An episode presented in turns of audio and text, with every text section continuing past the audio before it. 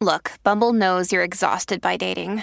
All the, must not take yourself too seriously, and six one since that matters, and what do I even say other than, hey? Well, that's why they're introducing an all-new Bumble, with exciting features to make compatibility easier, starting the chat better, and dating safer. They've changed, so you don't have to. Download the new Bumble now. Another day is here, and you're ready for it. What to wear? Check. Breakfast, lunch, and dinner? Check. Planning for what's next and how to save for it? That's where Bank of America can help. For your financial to-dos, Bank of America has experts ready to help get you closer to your goals. Get started at one of our local financial centers or twenty-four seven in our mobile banking app. Find a location near you at bankofamerica.com slash talk to us. What would you like the power to do? Mobile banking requires downloading the app and is only available for select devices. Message and data rates may apply. Bank of America N A, member F D I C.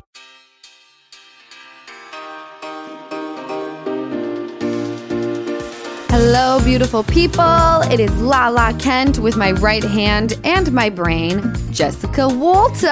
Hello, everybody. Dude, we got Brock on the podcast today. Very exciting. We're pre-recording this just a few days because when this airs, where will you be, Lala? I'll be in Mexico Yay! for Brock and Sheena's wedding. That's really exciting. It's exciting. I'm so happy for them. You know, you know how I feel about just marriage in general. I do. I do. But you know what? I am totally happy to go and celebrate love. Yeah. So that is, and I can't wait to see Summer Moon. Oh. There's just nothing sweeter than, you know, two yes. people just acknowledging the love they have yeah. and and like making a commitment before, I mean, in my mind it's going this way, making yeah. a commitment before God and this little human being that's a part of both of them. Getting goosebumps. Know, look at you beautifully so, stating know, this. I don't know. I love I'm like, that. Fuck marriage. I'm going to cry. uh, no, that's so exciting. I can't wait to see. Well, I'm just like, I'm going to look at all the stories and see what everyone wears. I'm dying to see Sheena's dress. I am too. Um, do you know what you're wearing? No, I'm you actually going to leave doing this podcast and mm-hmm. I need to go shopping. Okay. I need to go shopping for Mexico. Yeah. Um. All right. So you know how I took Ocean to Newport Beach? Yes. So we were staying in a hotel room and there was the pack and play that I put her in. And, you know, she's very easy. Like she's kind of just adjusted to mm-hmm. the way things are because it's been an adjustment at the from the time she was seven months. So like I can leave the T V on and have her in the same room as me and she'll go to sleep. Okay. Right? Yeah. But this night, Gigi was getting her super hyphy and she was like putting hats on, rolling around. And everybody and their dog commented and they were like, you need a slumber pod. So I'm like, what is this slumber pod? Yeah. I look it up. It's like a full-on like pod, like a tent pod okay. for your baby. That you take on trips? Yes. And it's just like they sleep in there? They sleep in there. I mean, I'm going to show you a picture, but yeah, I'm telling you pic. what, it was like one message after the other saying you need slumber. a slumber pod. So now I'm going to look into just getting one because... A slumber pod. I mean, I kind of want to get in it. Let me see. Oh, this is so cool. It legit looks like, looks like a I tent. Mean, just Google it. Yeah, it looks like a tent. You know what? I'm looking at those those little things that bend. That's probably hard to set up too, just like a tent. Do you really think? A, a te- setting up a tent, I have tried so many times and failed every well, time. Well, it came highly recommended. Well, so maybe, if any of yeah. my moms out there have a slumber pod, Jess is saying it looks very complex. It, I, it looks like a tent, you guys. It looks like those... Well, look at what you do. You put it over the pack and play. Oh, maybe it just folds then. Maybe it does. I don't know, but I think I might get one. And it looks like it's easy to pack. Anyway... Mm. That happened. Um, and also a lot of people asking me how Ocean sleeps through the night. Mm-hmm. They're like, I have, I, I went through my D Ms today yeah. and it was like one after the um, other, slumber pod, how does Ocean sleep through the night? I don't know how I got that to happen. My friends' kids usually wake up in the middle of the night. Ocean has slept through the night since, I want to say like six months. Really? Yeah, because I did sleep train. And that's what I was going to ask. Sleep I training. I did. Okay. And obviously as a mom, you know your kids cry. Mm-hmm. You know when they're fussing and they just need to self-soothe. You know when something is wrong. Mm-hmm. You know when it's a diaper change. So when I would put her in there, and it was hard because you hear your kid fuss and you want to go in and cuddle and protect them. But I also know that it can become a nightmare. Mm-hmm. You know, I slept in my parents' bed until I was like twelve. You did? Yes. Why? I was just terrified. Of everything? Of everything. Was Easton the same way? No. no. Really? He was a champion child. So that's why I was like, I'm going to sleep train, even though it is hard. I think yeah. I, it'll be worth it. And I'll tell you what, I put her down between seven and eight. Mm-hmm. That chick knocks out. She woke up today at like nine thirty. She's so healthy, it seems. Every time I see her, she's ha- because I've nannied before. I've mentioned that on the podcast. And sometimes I would come in and the babies would be like, they looked exhausted. Yeah. And all day they'd be lethargic. And I'm like, what is going on? And I bet it's because, I mean, they woke up throughout the night. And you can tell she gets a lot of sleep. Oh, yeah. Yeah. She's revived. She's revived. And, you know, she had like a long day the day before because she was elsewhere. Mm-hmm. At the L A Zoo, which literally killed me. Everyone knows how I am with animals. Yeah. I deep dive into certain zoos. She went to the L A Zoo. So the L A Zoo is not a one that we support? Um, I've never done the research. I didn't love that she was there. Okay. But I was like, great. Hope yeah. she's having fun. Yeah. yeah. Yeah. I, I have to, personally, this is just me, I have to do, I haven't been to a zoo since I was like thirteen, but I have to do the research because if they're to. not one of the good zoos, nope. I want them to shut down. Yeah. And hand over their animals to one of the good ones. I know, there's so much wrong with this world. I know, like it's heartbreaking. the, the, you know, we posted about the carriages mm. in New York, and then now it's like, yeah.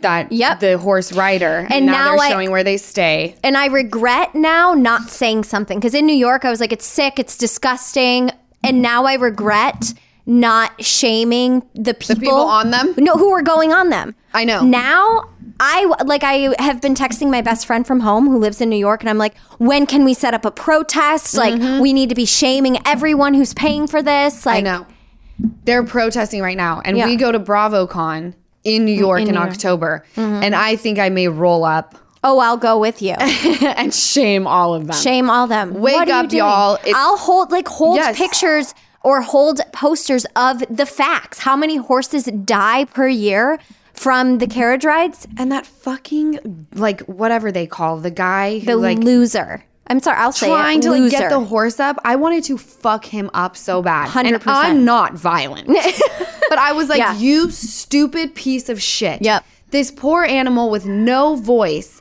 Yep. And this is how you're treating it? Taking the whip, get Taking up, get up. Whip. And I wanted to whip his ass. I. Uh, he's disgusting. Disgusting. And the horse was already skin and bones. I know. Already abused. No, it makes me sick. Go to my yeah. Instagram, sign the petitions that I'll be posting. Disgusting. Please, I will not let up. I will continue yeah. to be the crazy person that trolls anyone who goes to a zoo and doesn't do research, anyone mm-hmm. who goes on these horse and carriage rides, anyone who goes to SeaWorld. I mm-hmm. turn into an Instagram troll. Yeah. Educate yourself. And I can't stress enough, you guys, with the research I've done, how there is no, because I've so many people D M'd me and they go, well, my town does it in Christmas, but it's okay. No. No. Do the research. Your basic bitch ass wedding with your horse and carriage when you're like you and your husband, oh, because you want to be Disney princess for the day. Oh, not okay. Oh my God. I'm None of it's okay. Judging you. Ugh. Judging you so hardcore. Yeah. Um. The other thing I want to talk about before we go into the Brock episode, which I'm excited for, mm. is I feel like I'm cheating on Housewives because I have become addicted to Jersey Shore. And I can't stop. I cannot stop. And now my mom yeah. is also very invested in Ron and Sammy. And really? I'm like, they don't end up together, Mom. No. This was like two thousand eight or nine. Yeah. They don't end up together. And she's like, well, why? And I'm like, you'll see. Just I watch. love Sammy. Also, you said you would take Pauly D to the Smush Room or Smash Room, whatever. Oh, back in the day. Not Vinny? Vinny's very sweet, but I yeah. think Pauly D was the guy. In Jersey Shore is so funny. The hair, I couldn't get past the hair. Oh, the hair makes it. Him walking around saying cabs are here, yeah, cab, and t-shirt yeah. time. The whole thing is like everything's working for me. That's I don't so know funny. Why, but it's working yeah. for me. That's funny. Do you watch the um, Jersey Shore, the ones that are out now? No, Family because Reunion? I started on season one, and okay. then I'll maneuver my way into Family Vacation. Family Vacation. Oh, I called it Family Reunion. Okay. Maybe it is family reunion. I think it's vacation. Who knows? Yeah. All I know is it's amazing. I haven't watched Housewives in like an entire week, and I feel so guilty. You'll get back to it. I'll get back to it. Anyway, we're going to take a quick little break, and we will be back with Sheena's baby daddy. Sheena's baby daddy and now husband. Almost when husband. This comes out, maybe. Oh, yes. yes. Congratulations, oh, Sheena's, Sheena's husband. Back. All right. We'll be right back. So I have two game changers to share with you when it comes to upping your glam game. I am totally obsessed with Impress No Glue Manis and Impress Press-On False Eyelashes because I'm very into just easy right now, and anyone can do it. You are going to love them just as much as I do.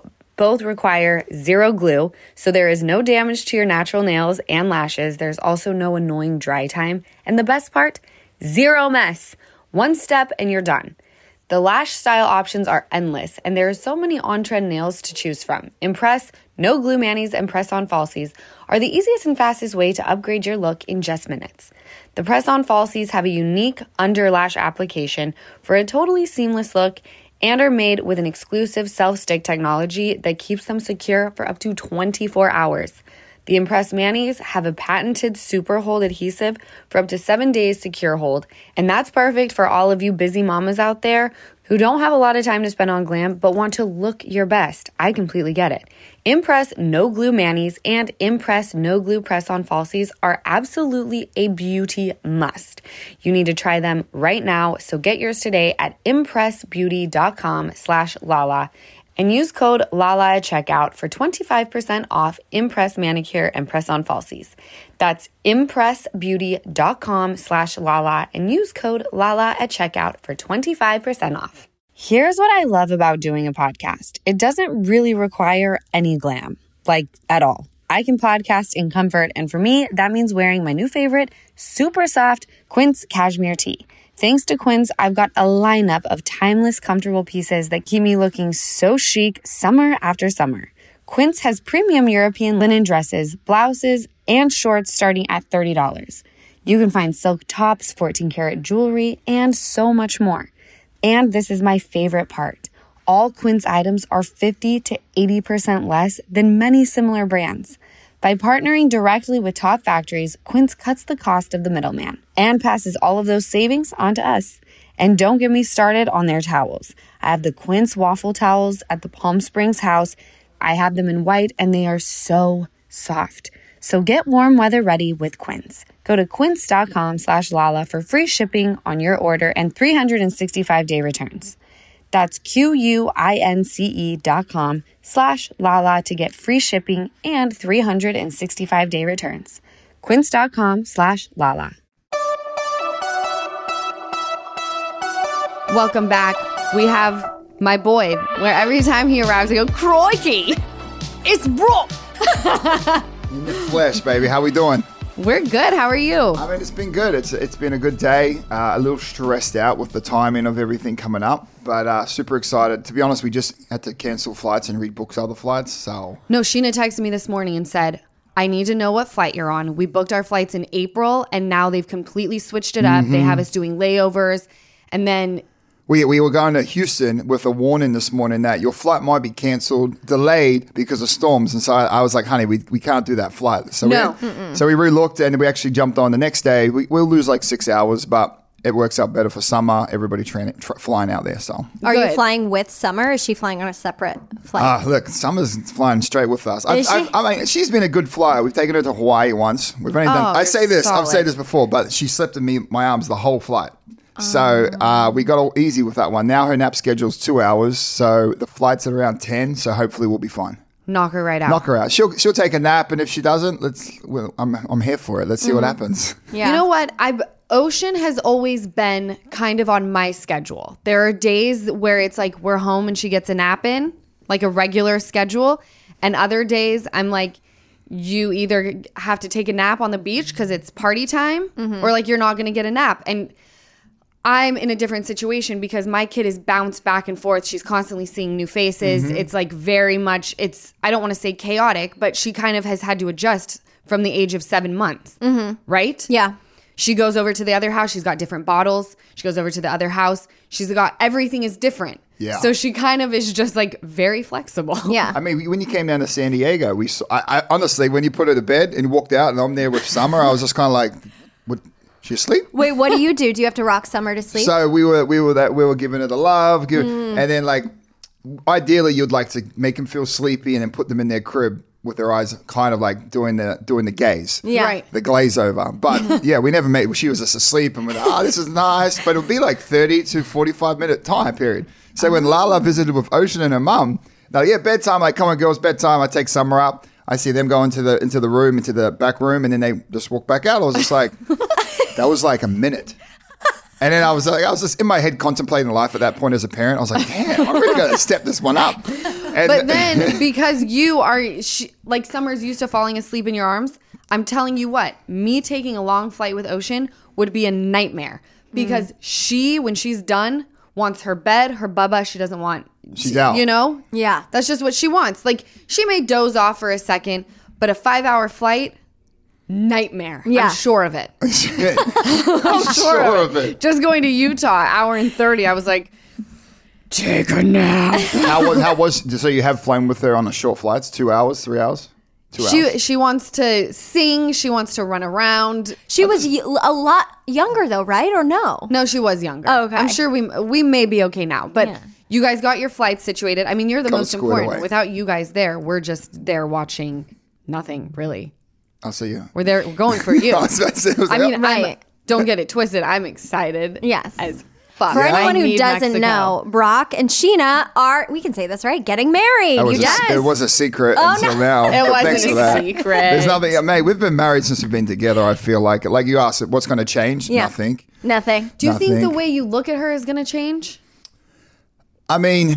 Like, did you look at her differently when she became the mother of your child? Yes, mm, because okay. because it was it was like I got I saw her struggling as a parent sometimes, and then like stepping up as a parent. So yeah. It's just like I see her go through painful, and I see her like grow from it, and then there I find those those messages there. So one hundred percent, like more respect, and even like today, like when we have our when I say my tits, we have our tit for tats. Right. If I say something that like I normally would say, which would be offended, to, uh, upset her.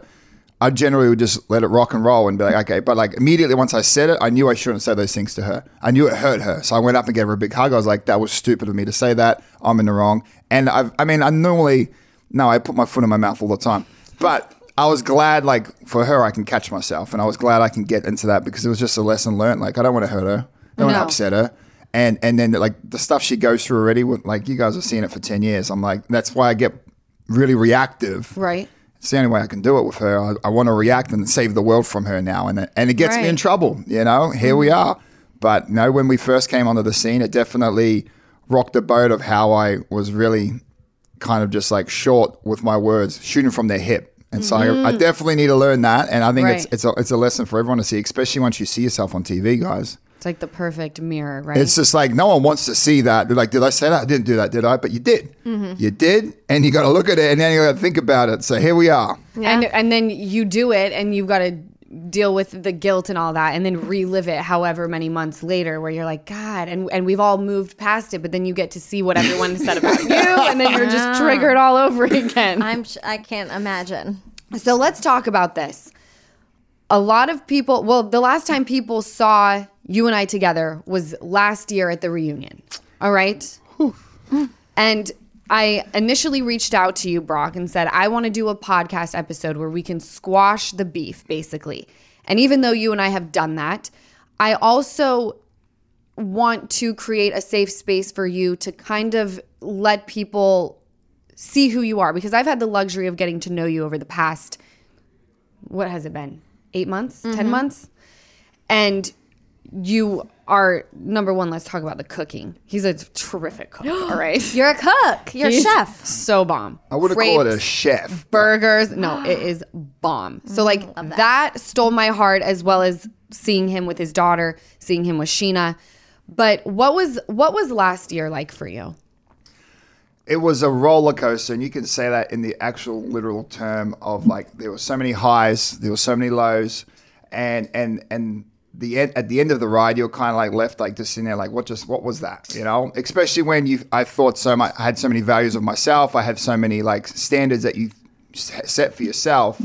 And then when you get when you see yourself back on T V, when you go through all these experiences for everybody, I couldn't be prepared for that. You know, I thought I handled it in the most appropriate way throughout the season, where I just I turned around and I, I spoke about my truths and I, and I, I left it at that. I, and that was the hardest part, was realizing I actually have to talk about this in public, because before we ever had any conversations like this, and when you when we even spoke about it when we first started talking about my kids, it was on me. I spoke about it with Randall, yourself, and Sheena when we were out in Palm Springs, mm-hmm. and.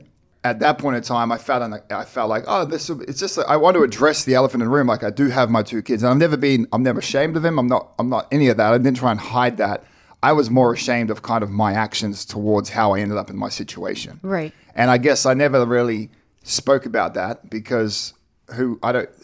You know, it's hard. It's a hard thing to talk about. It's a hard thing to talk about, and also it's such a private and delicate topic that you only want to speak about that in in a safe environment, you know? Yeah. And thanks to me, I just, I was like, safe environment means the world! No, yo.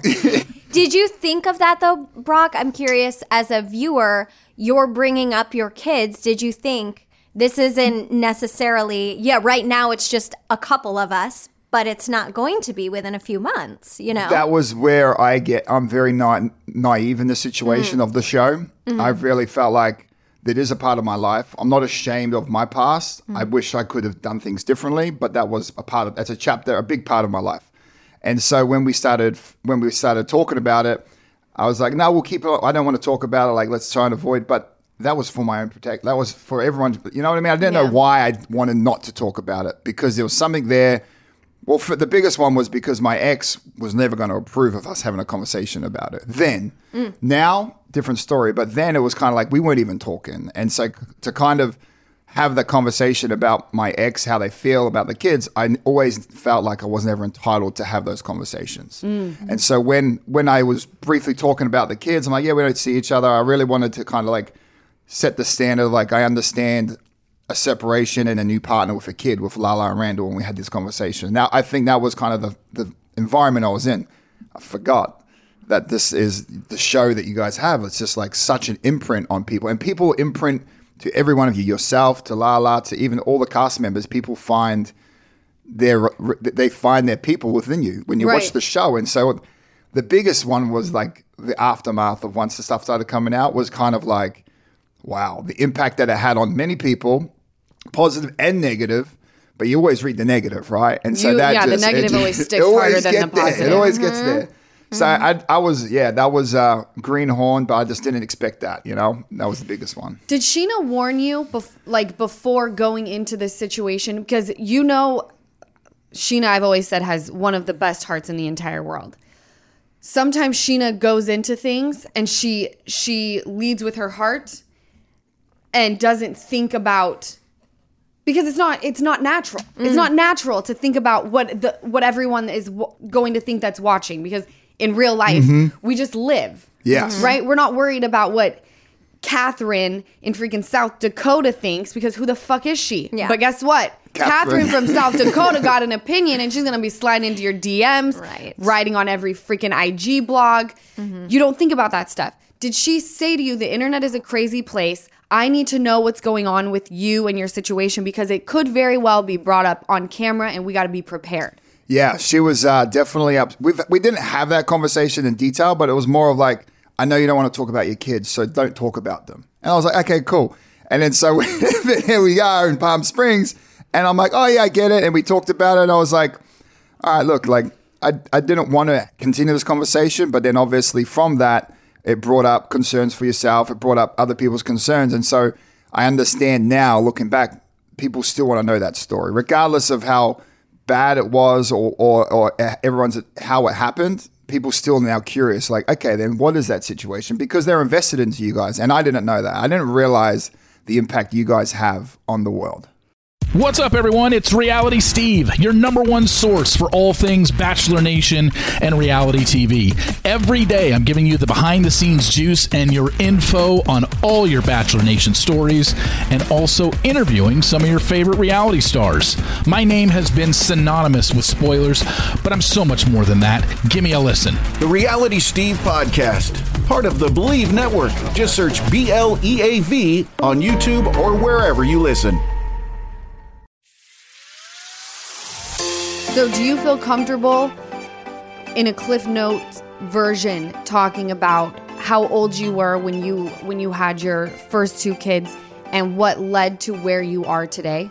Yeah, I mean, I could I could do it a Cliff Note version. I was very young when we met. Um, we were like sixteen when wow. we first met in like high school, high school. sixteen, seventeen, yeah, sorry. Yeah. And then uh, and then through that, we started dating. Then we were off and on. We're doing the high school breakup, get back together stuff. And then we actually fully split when I moved to Europe to play rugby. And then when I was in Europe, I flew her over. She had a boyfriend at the time. I was like, well, here's a flight. She came over. We called it quits. I remember that day we said, look, we traveled around. It was very a good breakup, actually. Like, we traveled around the world. And uh, we're in, in front of the Notre Dame in France. For the last week, I was playing in France. And we're like, this doesn't work. Like, you, we're not happy with each other. And then the next day was when we found out that she was pregnant. That night, we went out to dinner. And we went out to our friend's dinner, and then she was like across from us, and she was like, oh, my boobs. And then all the girls kind of screamed, and all the rugby boys were like, okay, went home, did a pregnancy test, and we found out we were pregnant with my boy Eli. Wow. And so we had a conversation. We were going back to Australia that next week, and so we went back to Australia, and during that, it was kind of like step up to the plate. I was raised a Mormon. I talked to my mom, mm. you got to you got to step up. And yeah. so we, we did. We ended up going back to France for a couple of years. And how old were you? So I was nineteen at the time. Oh, my gosh. Baby. Yeah. Baby. So we, we did that. We went back to France together. We lived there for half of that season. Things weren't going too well with the rugby club financially. They went under. And so then it kind of put a lot of st- st- pressure on us and all the rugby players internationally. And then we went back to Australia. I was in a midlife crisis, only at like twenty, twenty-one at this time. I had a professional career. I just lost it. Have a kid. Um, and then we're in a very toxic relationship. And it's not for that. She traveled the world and gave it all up to for me to live my dream. And right. that was the bigger pressure, was having my partner there in a different country just supporting one hundred percent. So she didn't have her thing. She didn't have her time or anything like that. And that was kind of a big pressure for both of us. Yeah. Mm-hmm. And then so when we went back to Australia during that period of time, I moved, we broke up, we got back together, we went to counseling, and then the counselor was like, you guys don't need to be together. Right. He's like, you definitely, like, this is too far gone. Like, there's just so much an- animosity towards each other that you're better off being apart. So we separated. And then as we were separating, still trying to like backwards and forwards, we found out we were fourteen weeks pregnant oh with our little girl. God. That, can I tell you, that's when it happens, because passionate relationships will do a quote unquote passionate relationships, mm-hmm. which are usually toxic. Toxic. Yes. Yeah. But it's like the the explosion of a fight is so passionate that the, the making up sex. Yeah. is like, you know, and people, that's when a lot of babies are conceived. It was it was it was it was definitely a surprise for both of us. So and what's the age difference between them? Just they're, so I... they're a year. A year oh, so, a year. so close. So close, okay. yes. Okay. We had Eli, we moved back to Australia, mm-hmm. and then we had that that situation pop up.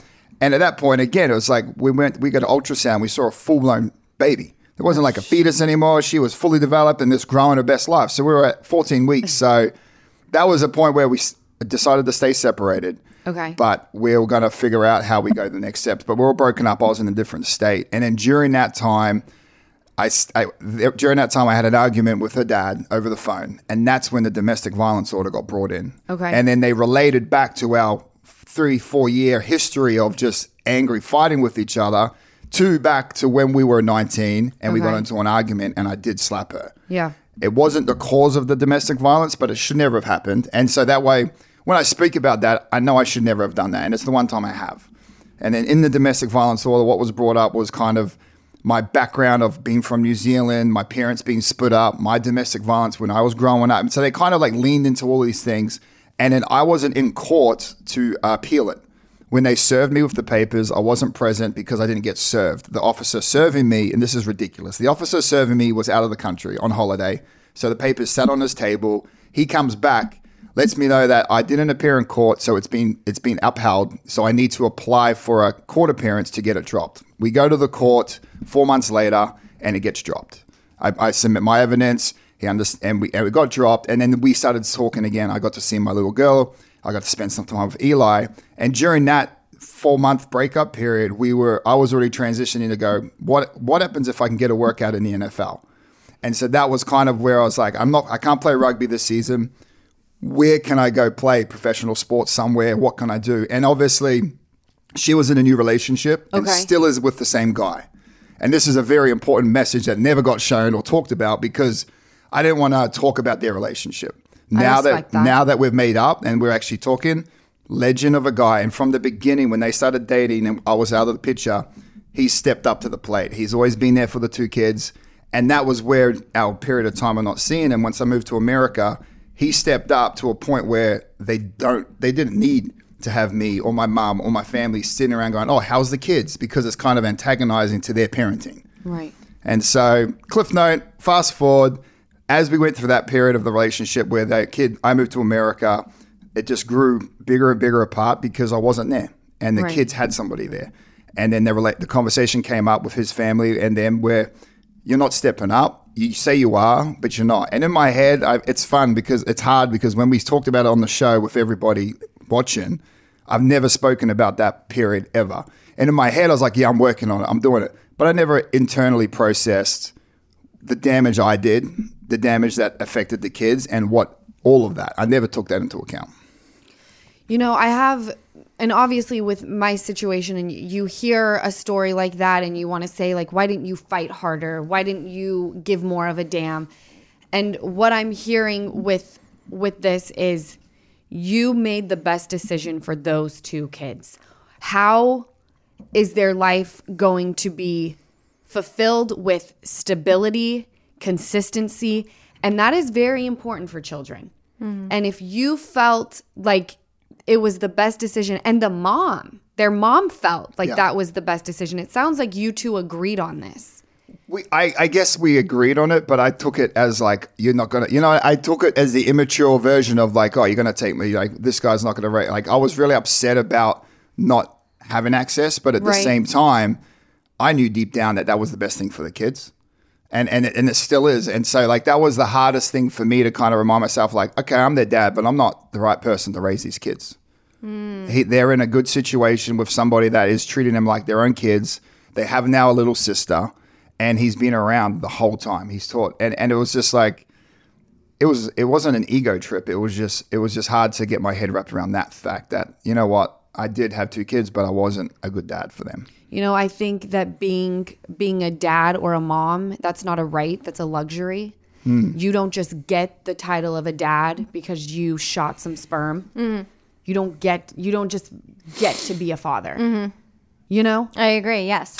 Yeah. So I think you saying that, you know, you were obviously very young and we can sit here and say this is what you should have done and we can go back and forth mm-hmm. all day long. The bottom line is how are the two children doing? Mm-hmm.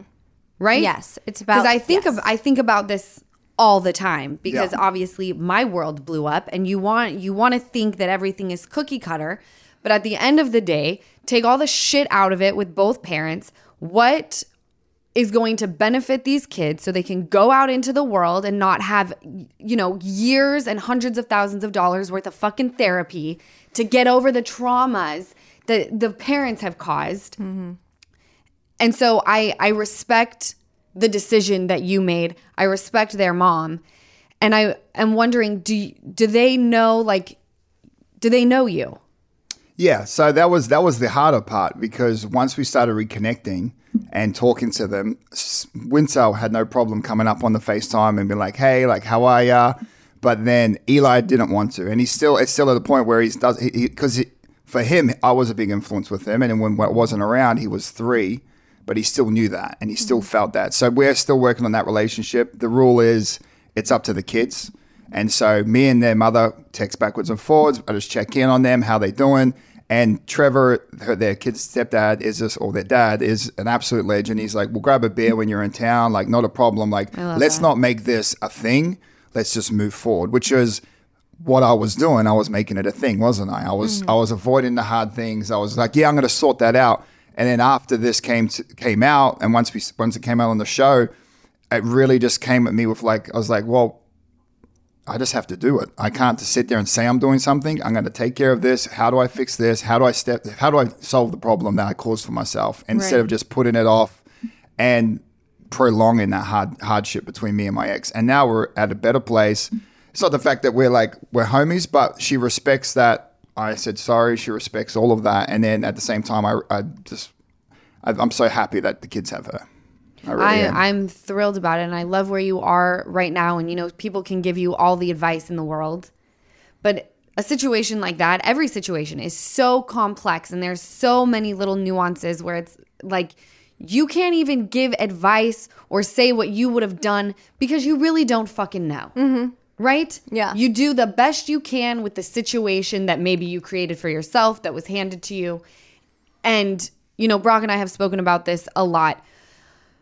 In my mind, I was coming from a place because I didn't know you well. Mm-hmm. And I know Sheena. And, you know, her picker, just like my picker, has been off on many occasions. And you're waving red flags in our faces. And we're like, what? It's pink to me. We're like colorblind as fuck. Yeah. And so... I, I wanted to protect her because her heart is so pure, mm. right? Mm-hmm. My main goal in all of it was just protection. In her mind, she's like, I found the man of my dreams and now the father of my child. What are you doing, Lala? Like, shut your fucking mouth. Hindsight, maybe I should have shut my mouth. Maybe I should have approached it in a different way. But again, you just do the best you can with whatever situation you're in. It's and just all perspective and mm-hmm. all informational, right? That word. Perspective. Yeah, perspective. It's a killer. It's a real thing. Like, we can look at this newspaper article in front of us and we can look at it from different angles. Valley mm-hmm. Times. Yeah, well, there's only, there's only one angle. You can read this one right here. What is that, page ten? That's right. Yeah. But but in life, and I think we get offended by somebody else's perception sometimes. We do. And it's like, wow. And it's like, and no one is, no one's in it. Like, it's so crazy. Like, America, I love it here, but there's a different world outside of America on top mm-hmm. of that. So you add cultural differences and all that. And it's like, I love everyone back in Australia. Like, oh, you could have had the same in Australia, but I'm telling you guys, you have an accent and drive in America, you're going places. Mm-hmm. In Australia, I'm just like a tradie that's digging holes and having a chat and getting off of like, that's it. Yeah. I'm having a tinny at ten o'clock. Like, that's it. Right. But over here, you can have these opportunities. And it, uh, that was a hard one for everyone back. Well, what about... It's not a cop-out, bro. I come to America. I left my family to try to get out of the hole, which which was low income. My mum was in – we lived in projects. Mm-hmm. We lived in low-income areas. And the only reason I got out of that was because my last two years of school, I got offered a sports scholarship. So that was my way out. My – my my uh, my what, what would it be? My Economic ed, my, status? My education, mm. oh, horrible. Okay. Mm. Case in point. I never was good at school, suffered from it a lot. And so growing up, I thought I was either going to be a dairy farmer my whole life, which is what my stepdad did and still does, or that was it. There was no other option for me. It was building, it was construction, it was it was trade work, hard work, and to get into it. And I'm, I'm a, I love, I'm a fan of hard work. But then when I had the opportunity to play rugby at nineteen or eighteen, I started playing that. I was like, oh, this could be a career to get my family out of the projects, you know? Right. Mm-hmm. And so that was that was the driving force behind it. And since eighteen, when I realized like I could put my body and my skills, I was never the talented, but I'd know I'd work hard at it. Yeah. And that was the vision I've always had. And then within that big vision, there were sacrifices and losses that I, I stepped out on. But I, I think it's very uh, perspective and unfair for people to be like, well, what about this? When you people don't understand. People don't understand. People don't really get. And even when I came at you and I was ripping your head off when I was pissed off in the shower, I was like, bloody Range Rovers and Beverly Hills is not normal, because for me it was a perspective of where right, I came yeah. from, you know? Yeah, yeah, no, I do know. Because people can sit there and it's like, if you you can't weigh in on if you if you were born and raised in the United States and you grew up a certain way, it's hard for you to understand like what Brock is saying. If you've never been to Australia in the situation he was placed in, you can't say you could have done that in Australia. How mm-hmm. the fuck do we know yeah. what you could or couldn't do in Australia? Yeah. yeah. And that's not ripping on Ipswich. And if everyone's listening from back home from Ipswich, I love Ippy, but listen, bro, it's not that you, if you, if it you know where- It wasn't for you. If, yeah. yeah, if you know, you know. And and I think with time and, and, and just understanding that and learning, there's no playbook in life. And I think that's the best reason why podcasts are so great, because people want to hear everyone else's experiences. They want to hear another perspective. And then they're going to keep going to those same perspectives around them so they can kind of find similarities in it. Yeah. And reality is there's that many. You're not going to always agree. And look at look at the world we're in right now. Yeah. Yeah. We, Jess and I talk about that a lot, like perspective and people coming from different areas, and just we we so often judge people just based off of what you see in front of you without thinking about what that person has been through to get them to where they are. And if we don't vibe with someone, we have to at least respect the the trials and tribulations they've gone through to get to where they are. Let's find common ground. I feel like we've done that. And by the way, Range Rovers and being in Beverly Hills, I mean, I'm, I'm not from anywhere that's, you know, I grew up in a very privileged area, mm-hmm. but I certainly wasn't driving around in Range Rovers, you know. I yeah. was ghost riding the fucking Ford Expedition, you know. My friends right. going to private school, and yeah, you had a car. No. I, I, I, I see again, it's like right. well, you had wheels, yeah, you know. Yeah. Yes, I used, yes. I, I used to love. I used to love my story. This one story of my mom is like, "Mom, can I go to the movie theater?" She's like, "Yeah, you can go to the movies." And the movie ticket in Australia, a ticket to the movie is eight dollars. Popcorn might be like two dollars, three dollars. And then like a ticket's like three dollars. So to go to the movies, I'm like, Mom, yeah, it's, it's uh, can I get ten bucks to go to the movies? She's like, here you go. And then so I get given ten dollars to go to the movies, but I still have to pay for my train ride mm-hmm. and figure it out. So this was my thing. I used to go from Ipswich to Indooroopilly, jump on the train. If like the train inspectors got on, I got off. And I just got back on the next train, or I'd run off and then jump on another carriage and just get there. Oh, I used to my- jump the train. And then and then when I get to the get to the movie theater, I'd buy my ticket. And then when people would finish a movie, they would have their refill coupons on their popcorn and yeah. they'd throw them away. So I'd pull it out of the trash, grab the refund coupon, go up to the front, and be like, can I get a fresh box? And you get free popcorn. Oh, but that was that was oh the, that God. was just like this. What I wanted to go with my friends. I wanted to keep the normal normal things with my friends after yeah. school or on weekends. But totally. That was how I did movies.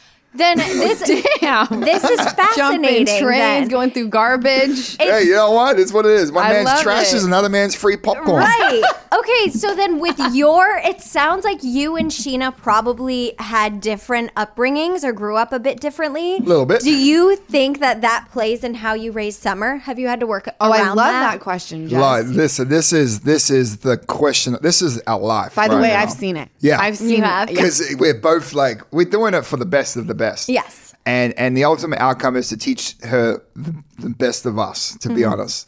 But uh, yeah, we definitely a conversation you should definitely have more than after six months of having a conversation with somebody yeah. or dating. You need to have those conversations because you're you're oh, it's so fun. We get to imprint on her. Like we literally and I'm in a different situation when I was when I was nineteen. Yes. I know for a fact I still was doing good things, but now I'm in a different position to actually just enjoy those moments, but it's definitely hard. Yeah. It's definitely yeah, hard. I'm sure. Yeah, no, Sheena, Sheena like baby, baby, baby, yeah. baby's her baby. Obviously, you know, she's she suffered a miscarriage.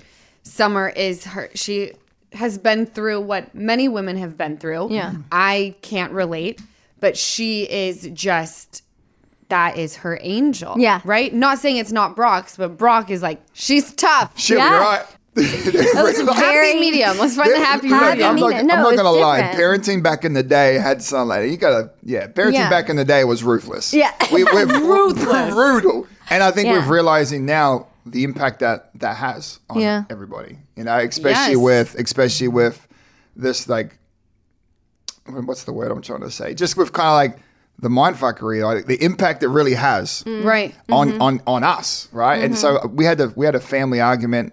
Slash open table because hey, all right, uh, this is the, the this is the best part about me is my family. I'm the youngest of five.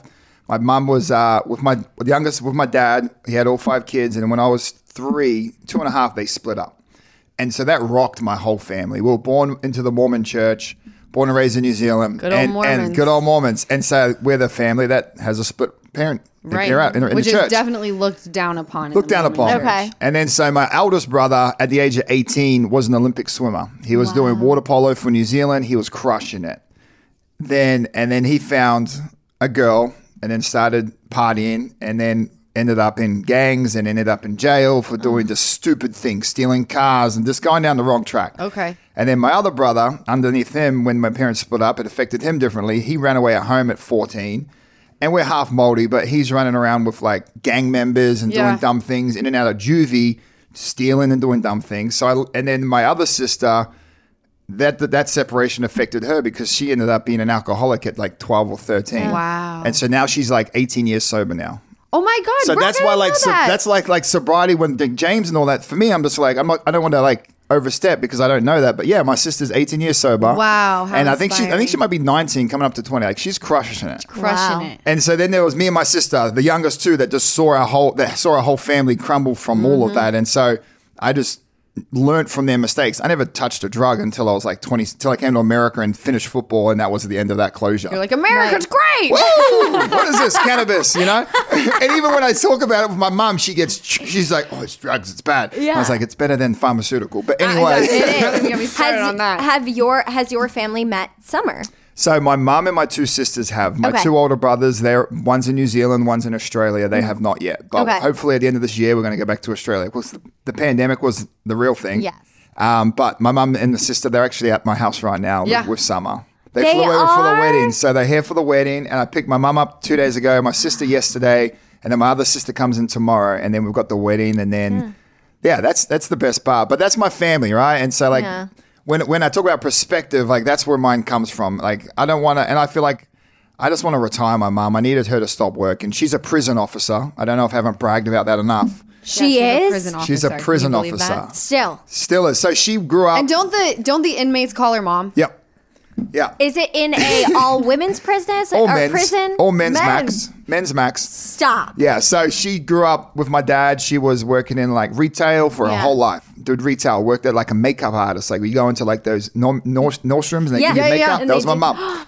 And okay. then like, and then she was like, I want to change. So she applied for the police force. I was she like, fucking did some change. And then she ended up getting a government job at, at the men's prison. She's been there for like nearly twenty years now. Bad is she ass.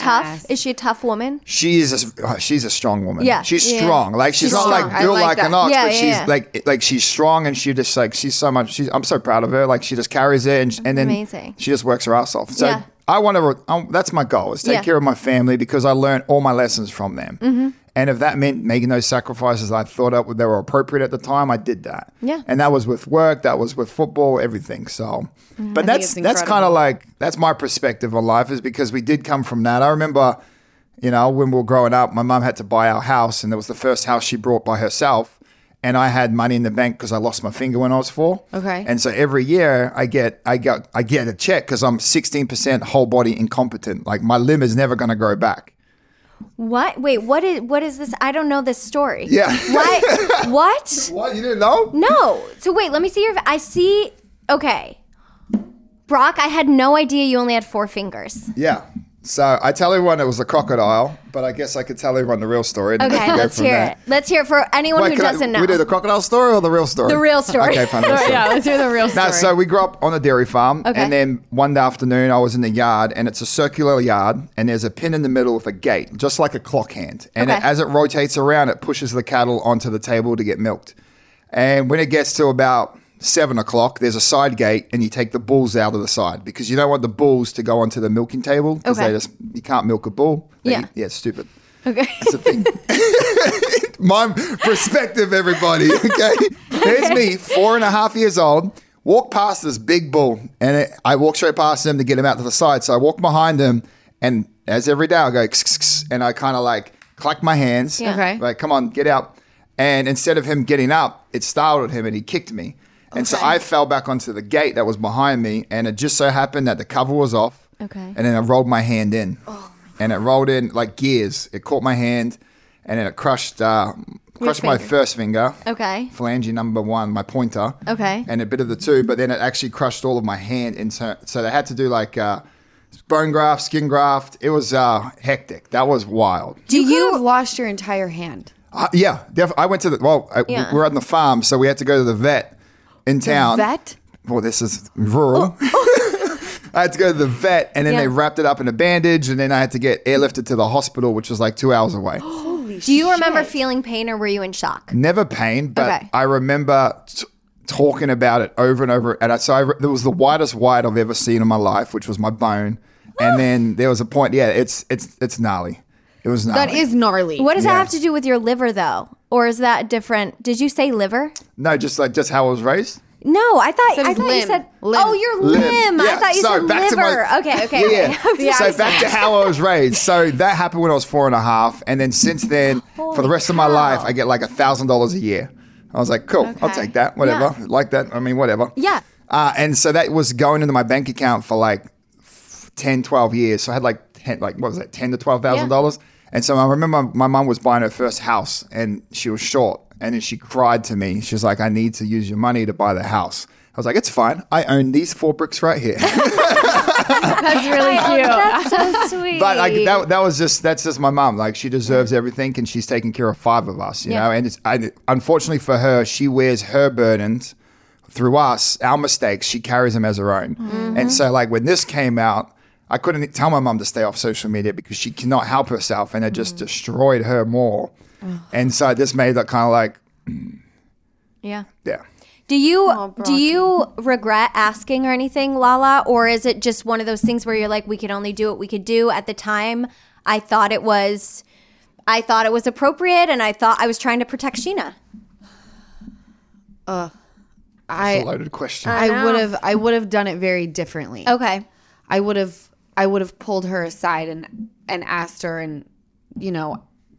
Said, are are you good? Mm-hmm. Do you know about this stuff? I just would have, I would have done it very differently. Just differently. Okay. I don't yeah. want to say that I wish I wouldn't have brought it up, especially now with the situation mm-hmm. I'm in. I'm mm-hmm. very, like, I used to be protective of women. I am, like, beyond protective of women now. Right. So I think had it happened after my situation, I would have been much, much more delicate. Got it. Yeah. You know? Mm-hmm.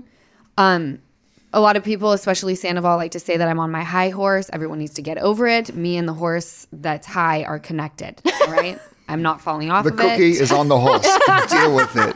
Deal with it. I'm on the horse. I enjoy it. I ain't falling off. But I would have done it differently. Okay. Yes. Yeah.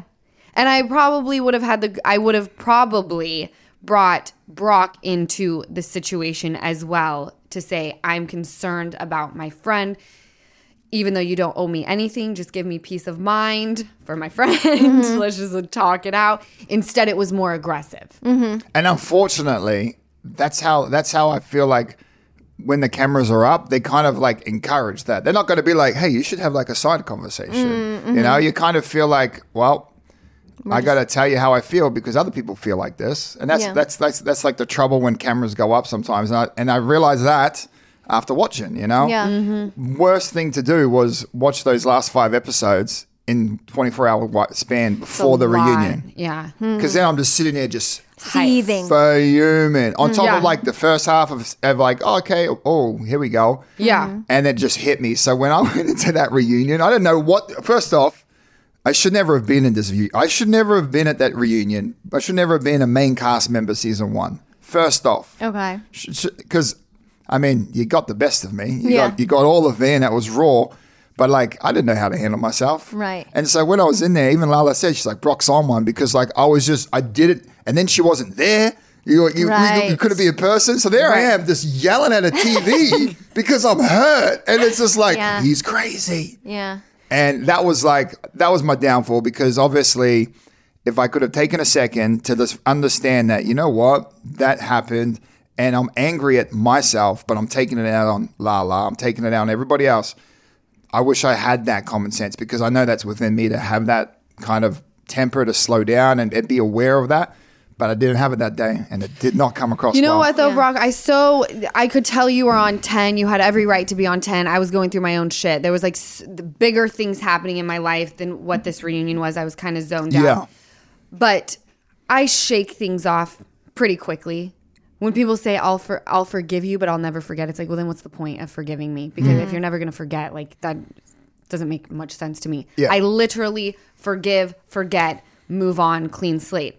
So during that moment, it was like, whatever. I may feel some type of way, but I'll shake it off pretty quickly. Yeah. Did you guys? And have I'm no a, stranger yeah. to going off on people because I because I also because my problem with that was like I never gave my I never gave myself time to understand what you were dealing with. A, because we also didn't realize what we were dealing with, right? You know, until we read L A Times, you know. Yeah. Yeah. But yeah, so that was that was another one. We didn't realize that on top of it, but I didn't even I didn't even make it available in my thought process to be like, what are you going through? Because I was so hurt, I was so pissed, and it was it was you know, that, I think the biggest lesson for me from that is like when you feel like I'm in that when I'm hurt, I needed people need to do better at being like, why are you really hurt? Because it's not mm-hmm. for any of this. It's because you're not happy with your actions from back then, but just don't repeat it. So me being angry in that situation didn't help. Yeah. Yeah. But I'm the perfect person to go off on. Yeah. I feel like me and you can, I feel like we have our moments, but at the same time in, in the real world, we kind of like dust it off our shoulders. Because the reality is if there's a problem, you're the problem because it's not my problem because you're thinking it, not me. Or, yeah. Sounds like you have a problem. I'm walking this way. Right. But but but in that, I had a problem and I should have just walked on from it and be like, perfect, whatever. What's the problem? I think it's good to purge. I think it is too. Did either of you reach out to the other after? Because obviously, like you said, at the reunion, tensions were high. Was there a moment where one of you reached out to I the think, other and were like, we have to talk? I think, Brock, didn't you reach out to me? I believe you sent me a text mm. that said that you were sorry. And right after that, it was like, we're good, bro. Yeah. Yeah. No, yeah. I, I think I think I did reach out just because like once I once you see yourself, you're mm-hmm. like, whoa. Yeah. Damn. Yeah. and, I get and, it. And look, and I get it. And, and, and the response I got on social media was valid. Mm-hmm. You know, our audience. And this is another thing you didn't even take into account because I didn't think of it as a show. I, did, I literally I thought of it as Sheena's close friends. And we get to have these opportunities to do these great things. Mm-hmm. And that's what I was, I was I was enjoying that. I was like, this is such a fun season. You know, the audience that watches it, the majority of them are females, you know, right. They're, you know, and then and then they want to be represented properly, especially in twenty twenty-two. And so that's like a big one to be aware of, you know, out around, around the world, like there is a change happening and it's a positive change. And so my ignorance didn't help that movement, mm. you know, and I respect that and I understand that.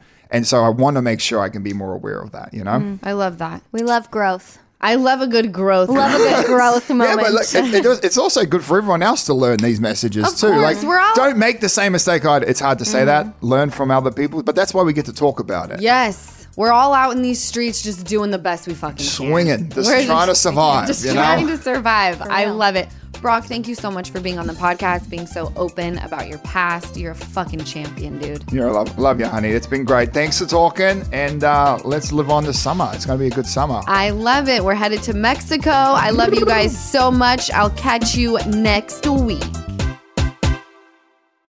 Welcome to TalkVille, the ultimate Smallville rewatch podcast. Guest star Sarah Carter as Alicia Baker, although I didn't really work with her a lot. But Tom did, and they had some real big smoochy scenes. Yeah. Should we talk about that? Could there be any more sex? What was a three-page makeout scene that just kept going? Good Lord. We get it. They have chemistry. Jump in now or catch up on any of the past seasons of TalkVille on YouTube or wherever you listen.